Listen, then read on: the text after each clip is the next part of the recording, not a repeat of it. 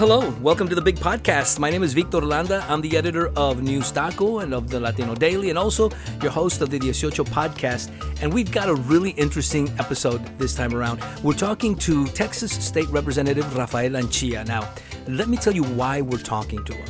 There was a legislative session that just ended in Texas. It's a biennial legislative session, which means they meet every two uh, years. And in those two years, they have to cram everything into a, like a space of six months. So it's very tense. There's a lot of activity going on in Austin. And this time around, the legislative session ended on a sour note. The very last day of the session, there was a confrontation between some Latino legislators, le- legislators and some non-Latino legislators, having to do with protesters who were in the gallery, and there there were. Uh, some shoving going around, some pushing, depending on who you're talking to. There are different versions of what happened, but there were threats. There were threats of beating people up. There were threats of shooting people and it just it got a little bit out of hand. A lot of lack of decorum for the legislative session or for the Texas legislature, who can you know can get rancorous sometimes, but never really like this, or at least not often. This time it did. And it's a culmination of what had been going on since the very beginning of the Texas legislature and what's been going on for years now in Texas. Texas is a very red state and it's dominated by Republicans and by conservatives. And now that, well, now that Donald Trump has been elected president, there seems to be this permission for rancor, for anger, for just blatant nastiness to be voiced. Things that people would keep to themselves on the House of the Texas, on the floor of the of the House of the Texas Legislature, they are now being said. So that's why we wanted to talk to uh, Rafael Anchia because not only is he the representative, he's a Latino, uh, he's a representative of uh, an area from Dallas, Texas, but he is also the chair of the Mexican American Legislative Caucus. So he is the guy right now that speaks for, that's in charge of the Latinos in the Texas legislature. So we talked to him on the phone. We wanted to get a handle of what happened in Texas, and not only that, that since the time that we spoke to him just yesterday, day before, the uh, governor of Texas, uh, Greg Abbott has called for a special session. So now we're all holding our breaths because what ended rancorously is now going to continue in a special session. So this isn't over. And the other reason we wanted to talk to him also was because we believe and at News Taco is that what's happening in Texas is emblematic of what's happening across the country. It's mirroring the sentiment of what's happening elsewhere. And we think it's a good point of departure to begin a conversation of just exactly what's happening in our interaction with people, with people of other demographics, of other ethnicities, of other races, uh, especially at the political level. And what is the truth that now that that Donald Trump has been elected, what is the truth that he's uncovered, the truth that he is allowing to come out and bubble up? Anyway, that's what this conversation is about. So let's get started. Our conversation with Representative Rafael Anchia.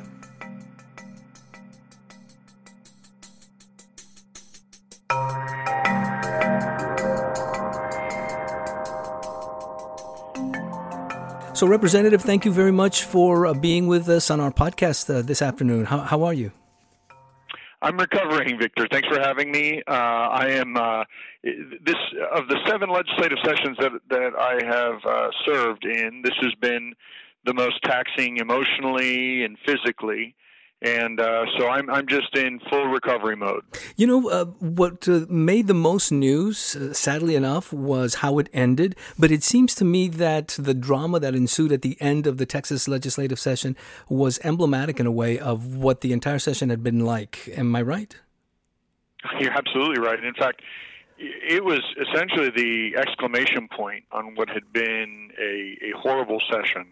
Uh, you know, we saw six court rulings of intentional discrimination against Latinos since 2011. We saw this Papers, Please bill get passed, and then we had a member of the Freedom Caucus come over and, and taunt, uh, you know, military veterans and Latino legislators uh, that he was going to call ICE and, and, and have peaceful protesters who were veterans themselves, uh, faith leaders, uh, U.S. citizens, activists. He wanted to have them all deported just because they look Latino to him. And so, you know, at, at that point, at that point, it was it was really a final insult on what had been a, a very difficult session. Now, who was this representative that did that? Yeah, that was Matt Rinaldi from from Irving. He, okay. you know, came over and he um, there were a couple of uh, of my colleagues in the Mexican American Legislative Caucus who were military veterans, and you know they were actually proud of the people that were coming and and protesting what we we perceive to be a hateful law. And so, you know, he came over and he just he just wanted to make a point that he had called ICE on the protesters and he wanted them rounded up and deported and uh and, and that really is is as you said emblematic of what we saw uh you know through a lot of the session whether whether it was you know Latinos or the LGBT community uh you know or women's reproductive health it was really kind of a nonstop attack on all these uh, on all on all these groups, and uh, you know, we this session, for whatever reason, we were on the menu. So you said you've been there. Uh, well, you have been there for seven sessions. Has this yeah. has this change been incremental? Was it was it a lot less when you first got there, or or has it is it just all of a sudden just things have gotten really nasty in the Texas legislature? Well, you know, I have.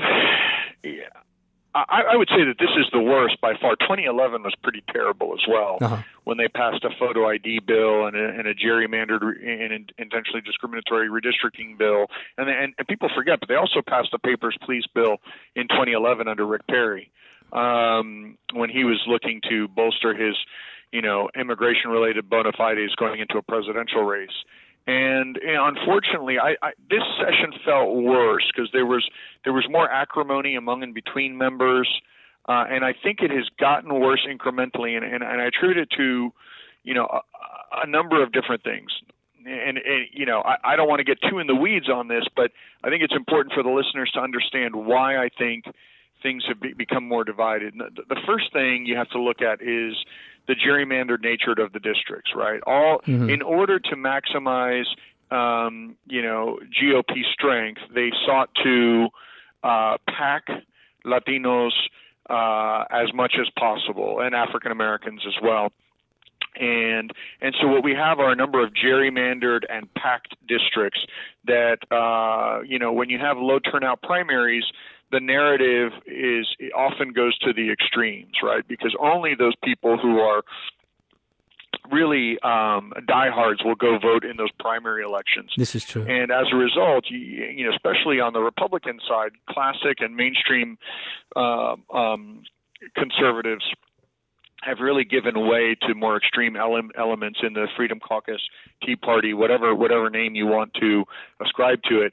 So that that's been a big deal. Now, outside money and these outside pressure groups are kind of a second thing that that uh, has developed over time, where you have high net worth, uh, you know, conservatives who fund these these groups that uh, supposedly are are uh, you know grassroots, but really are astroturf, top down astroturf. yeah, yeah. And uh, and and it's it's really not a you know it's kind of a synthetic movement, but but they uh, have uh, you know they have a political agenda in mind and they're very very well funded and they uh, then the, and and the way they enforce discipline from the outside is they set up these scorecards right? And and all of my Republican colleagues are petrified of a of a challenge from the right so they just fall in line very you know very very quickly. And that is a hmm. phenomenon that I that has really developed during the last two to three cycles and and and that's why things like the Schaefer Amendment, which which you know was the Papers Please yes. amendment, uh, you know, got on the bill because Republicans were just so scared of. Um, of, of getting primaried by these outside pressure groups that they uh, that they capitulated, uh, you know, in my opinion, very easily, are too these, easily. Are these outside pressure groups uh, uh, statewide or are they national? I, you know, my sense is that that they're statewide, although they're becoming more national. Like, you know, I, there are some West Texas oilmen who are funding uh, some of the statewide groups, but they're starting to get participation from folks, um, you know, high net worth uh, um, conservatives. I don't know that the the, the uh, Koch brothers are playing in Texas more than just kind of lobbying, you know, for their commercial interests, but rather you're starting to see Um, groups like the Wilks brothers are starting to play here, and and so there's some conservative out-of-state money that's coming in and, and, and seeking to impact the discussion. We, we have seen we have seen the, the you know the beginning of that here in Texas. So what happened at the end of this um, legislative session? Do you think any of that was maybe bolstered or or uh, given some sort of a, a free reign to put it in, in in those terms because of what's been happening at the national level, specifically in the White House? It has has have they been emboldened because of that? Well, Victor, yeah, I think I think that, that you know that was the last piece. So it's the ger- gerrymander districts, you know, it's it's the money and these pressure groups, and then mm-hmm. finally it's the Trump effect, right? Yes. I mean, you can't discount what's happening at the national level. People, you know, whether it's it's racist rants that we see on Twitter or on Facebook, or whether it's it's hate crimes, you know, that we see, um, you know, uh, that that have played out since the election.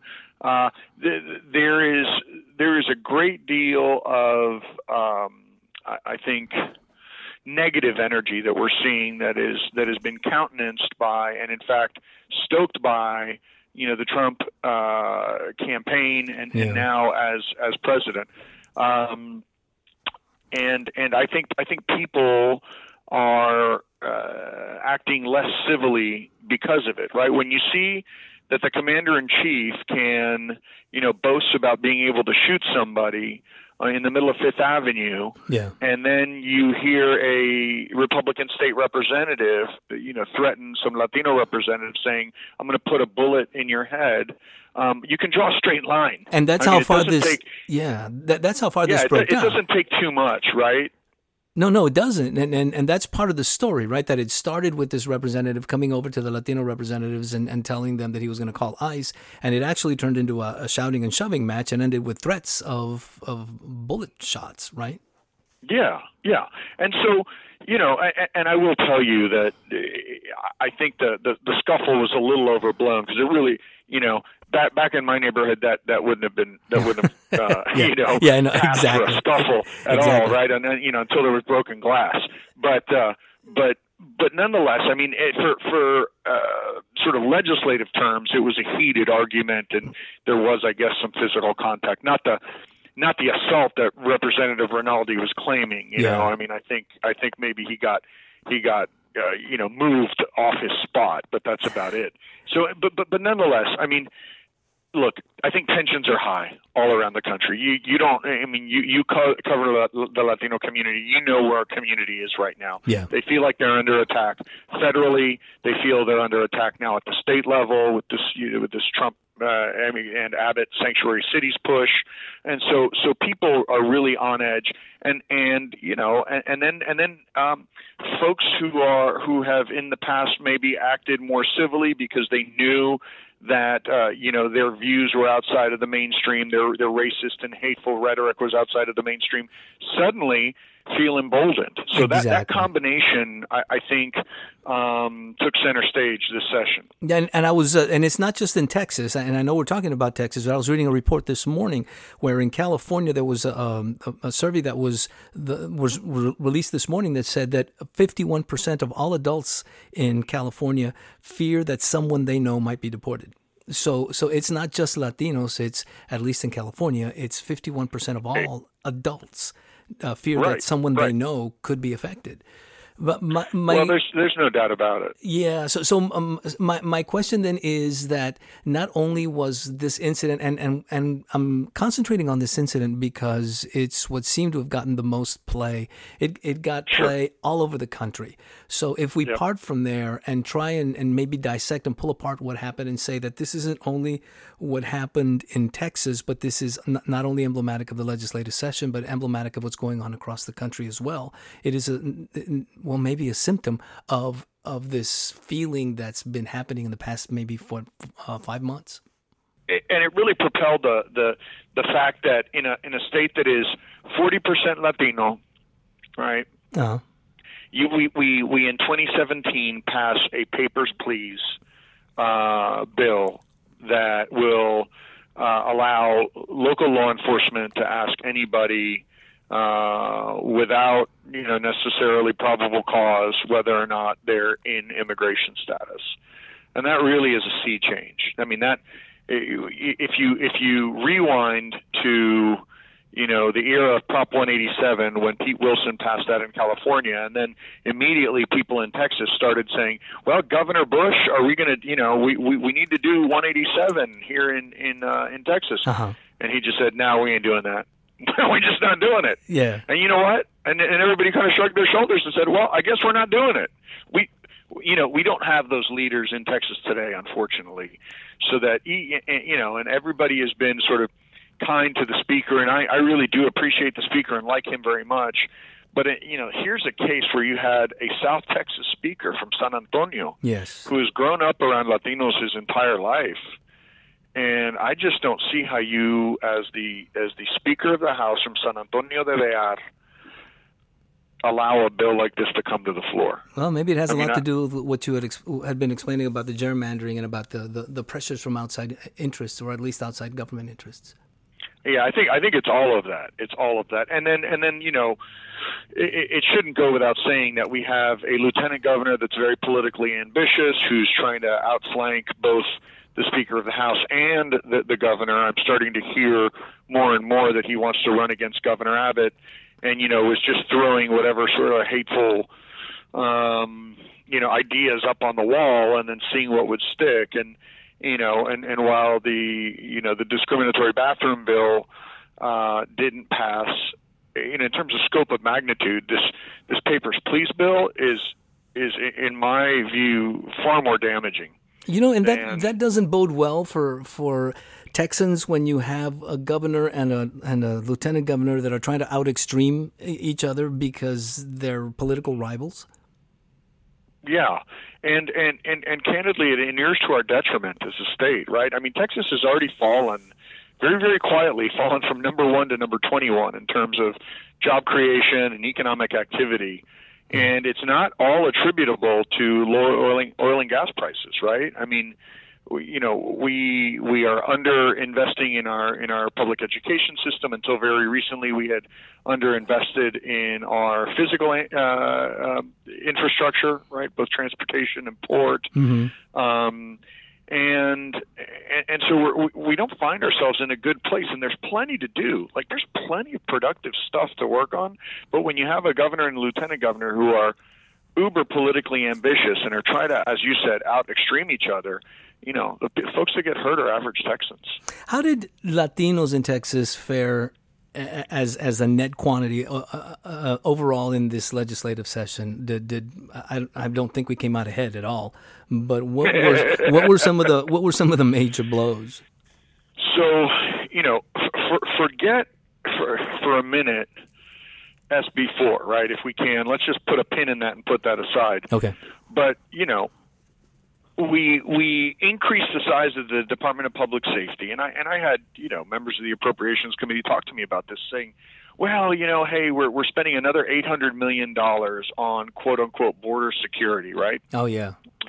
and and and that's after spending 800 million the cycle before and i was trying to understand like you know it finally dawned on me how you get 800 million dollars for border security but not public education and How it is it? is that that that you sell fear you say that we need to secure our border you say uh, that you need to be scared of the people who are coming across the border. And once you set up that paradigm, then it's easy to spend $800 million because your safety is at stake, right? Yes. Uh, despite the fact that crossings at the Texas Mexico border are at their lowest numbers since 1970, despite the fact that we've quintupled the size of the Border Patrol since 1992, despite the fact, candidly, that we now have a president who says he's going to, you know, spend more resources on securing the border. We still did it. We still we still spent 800 million dollars. And and the communities along the border are among the safest in the country, and and that doesn't seem to matter.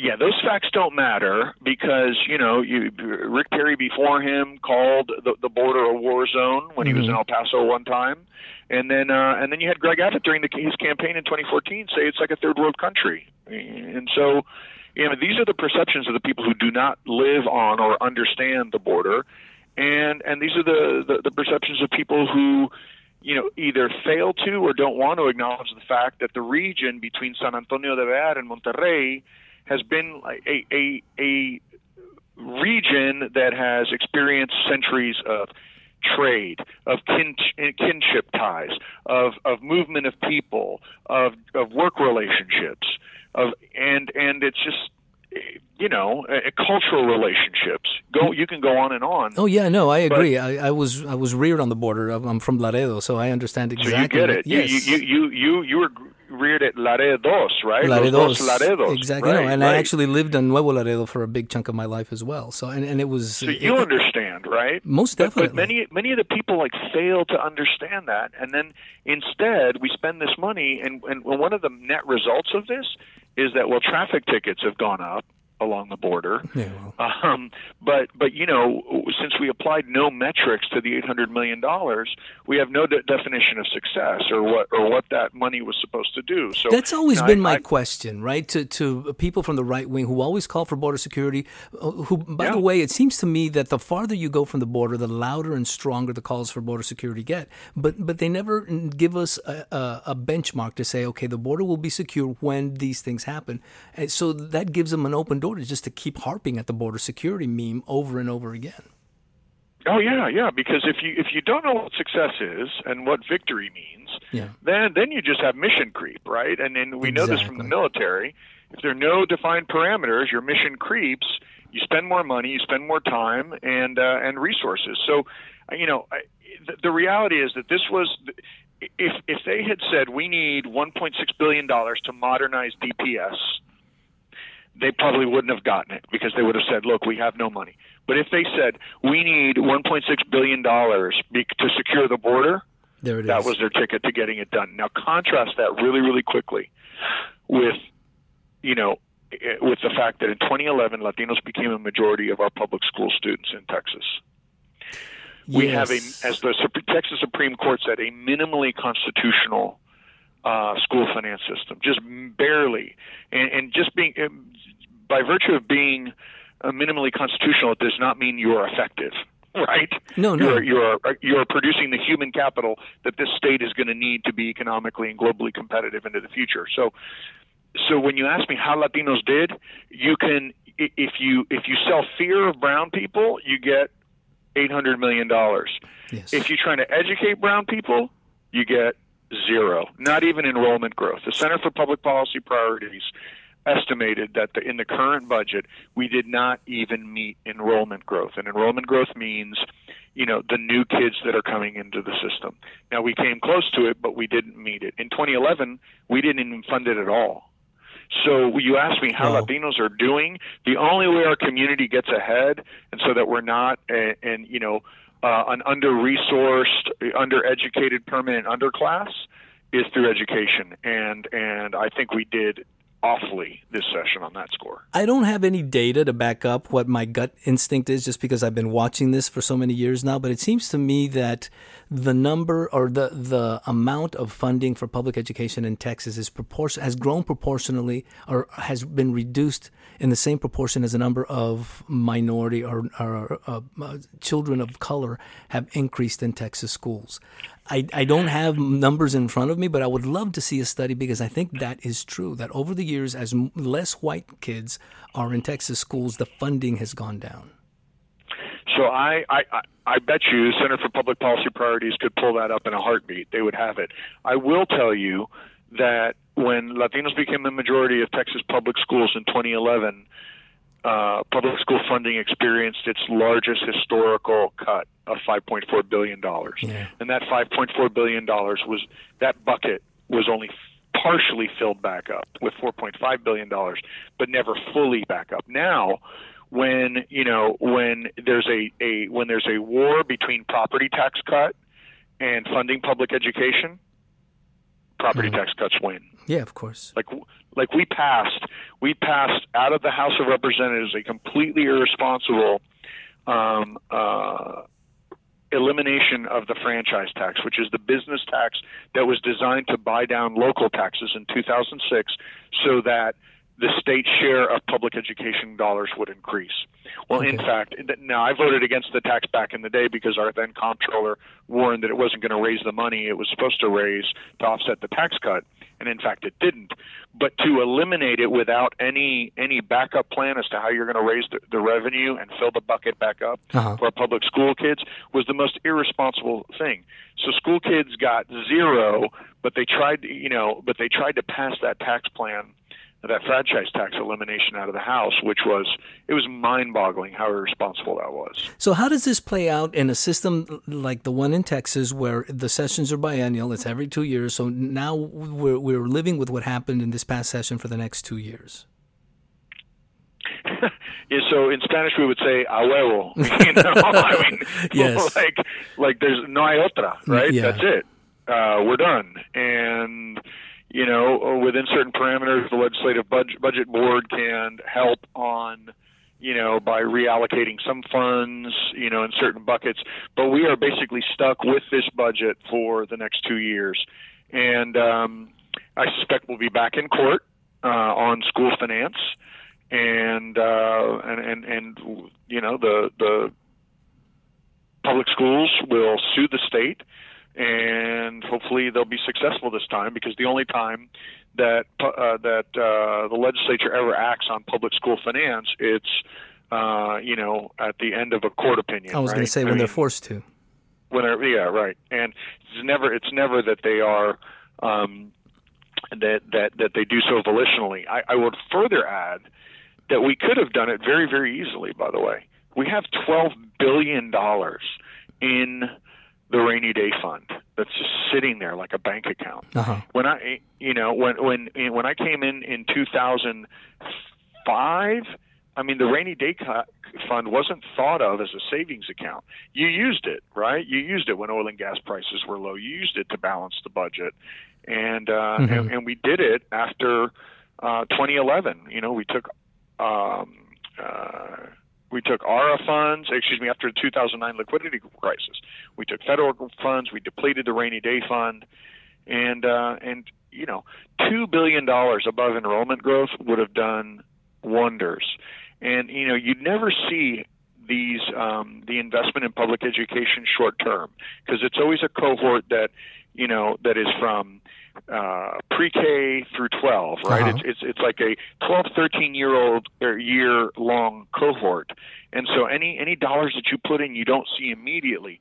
Well, we're benefiting today from the, you know, two billion or so dollars that uh, Ann Richards put in uh, above enrollment growth, from the 1.5 billion that. Um, that uh, uh, George W. Bush put in when he was governor. We just haven't had that leadership most recently, and it's it's you know it's it's gonna it's gonna catch up with us. How do you see, and and, and I'll, uh, I'll I'll leave I'll leave it with this question. How do you see Latino politics evolving between now and the next session, the next two years?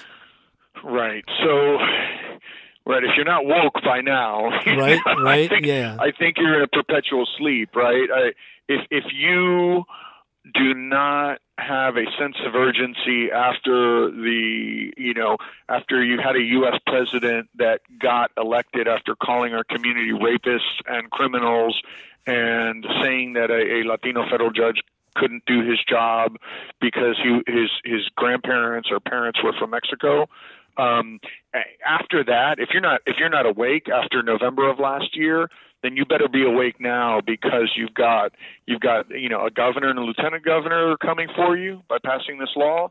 You've got a, a legislature that has passed intentionally discriminatory um, uh, redistricting and photo ID laws, and you have zero investment in public education. So, I you know, a ver si estamos dormidos para siempre. Because if if you don't see if you can't connect the dots right now and see what's happening, well, then then we may never will. And, and so 20, you know, 2014 or excuse me, uh, 2018 is going to be an interesting election cycle. Do you see a parallel with California and Prop 187 back in the 90s?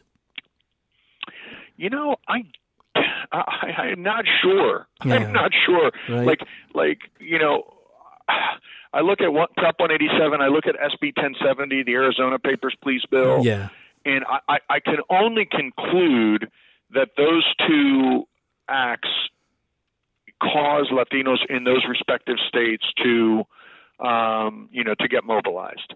Right? Um, you know, the author of 1070 lost. Joe Arpaio lost.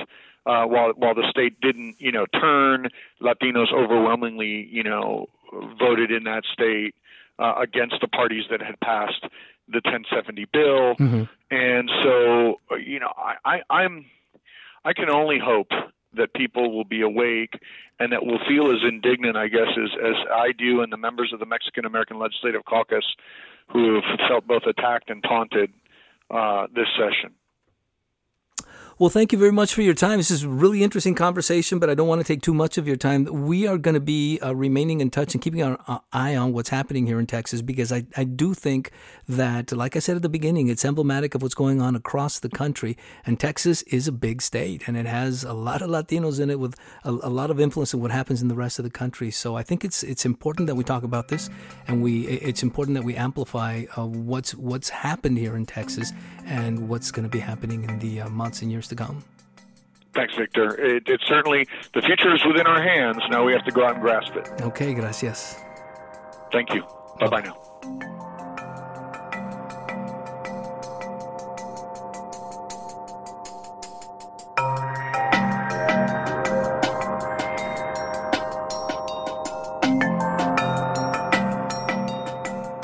And there you go. That's our conversation with Representative Rafael Anchía. And as we said at the beginning of the podcast, the governor of Texas, Greg Abbott, has called for a special session of the legislature that uh, ended previously on a very bad note, and we're not expecting for it to be any better going forward.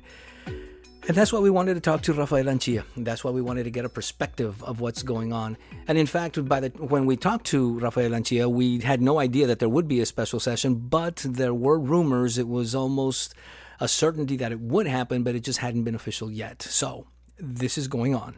This is going on in Texas, which has the second highest uh, number of Latinos in the country, second only to California.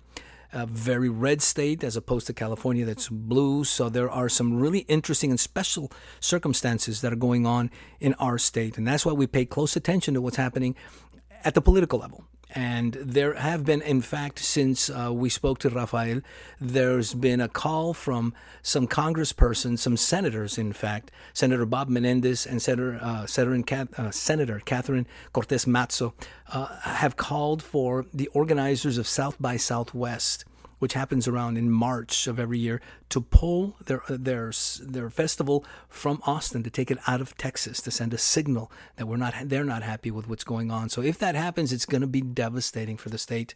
That news just hit today, so I'm not really sure if there's been a response or if, if it has any if it has any legs if this thing is actually going to go. But that's uh, the sentiment. That's the way things are in the great state of Texas, and uh, we Tejanos are in the middle of it, and we're trying to get ourselves as informed as we can as we move forward. So, thank you guys for listening. Thank you for telling everybody that you know about us. Thank you for being a part of our conversation and a part of our community. We'll be uh, back with you next time on the 18 podcast. Until then, I'm Victor Landa. You guys, échenle ganas. We'll see you later. Bye.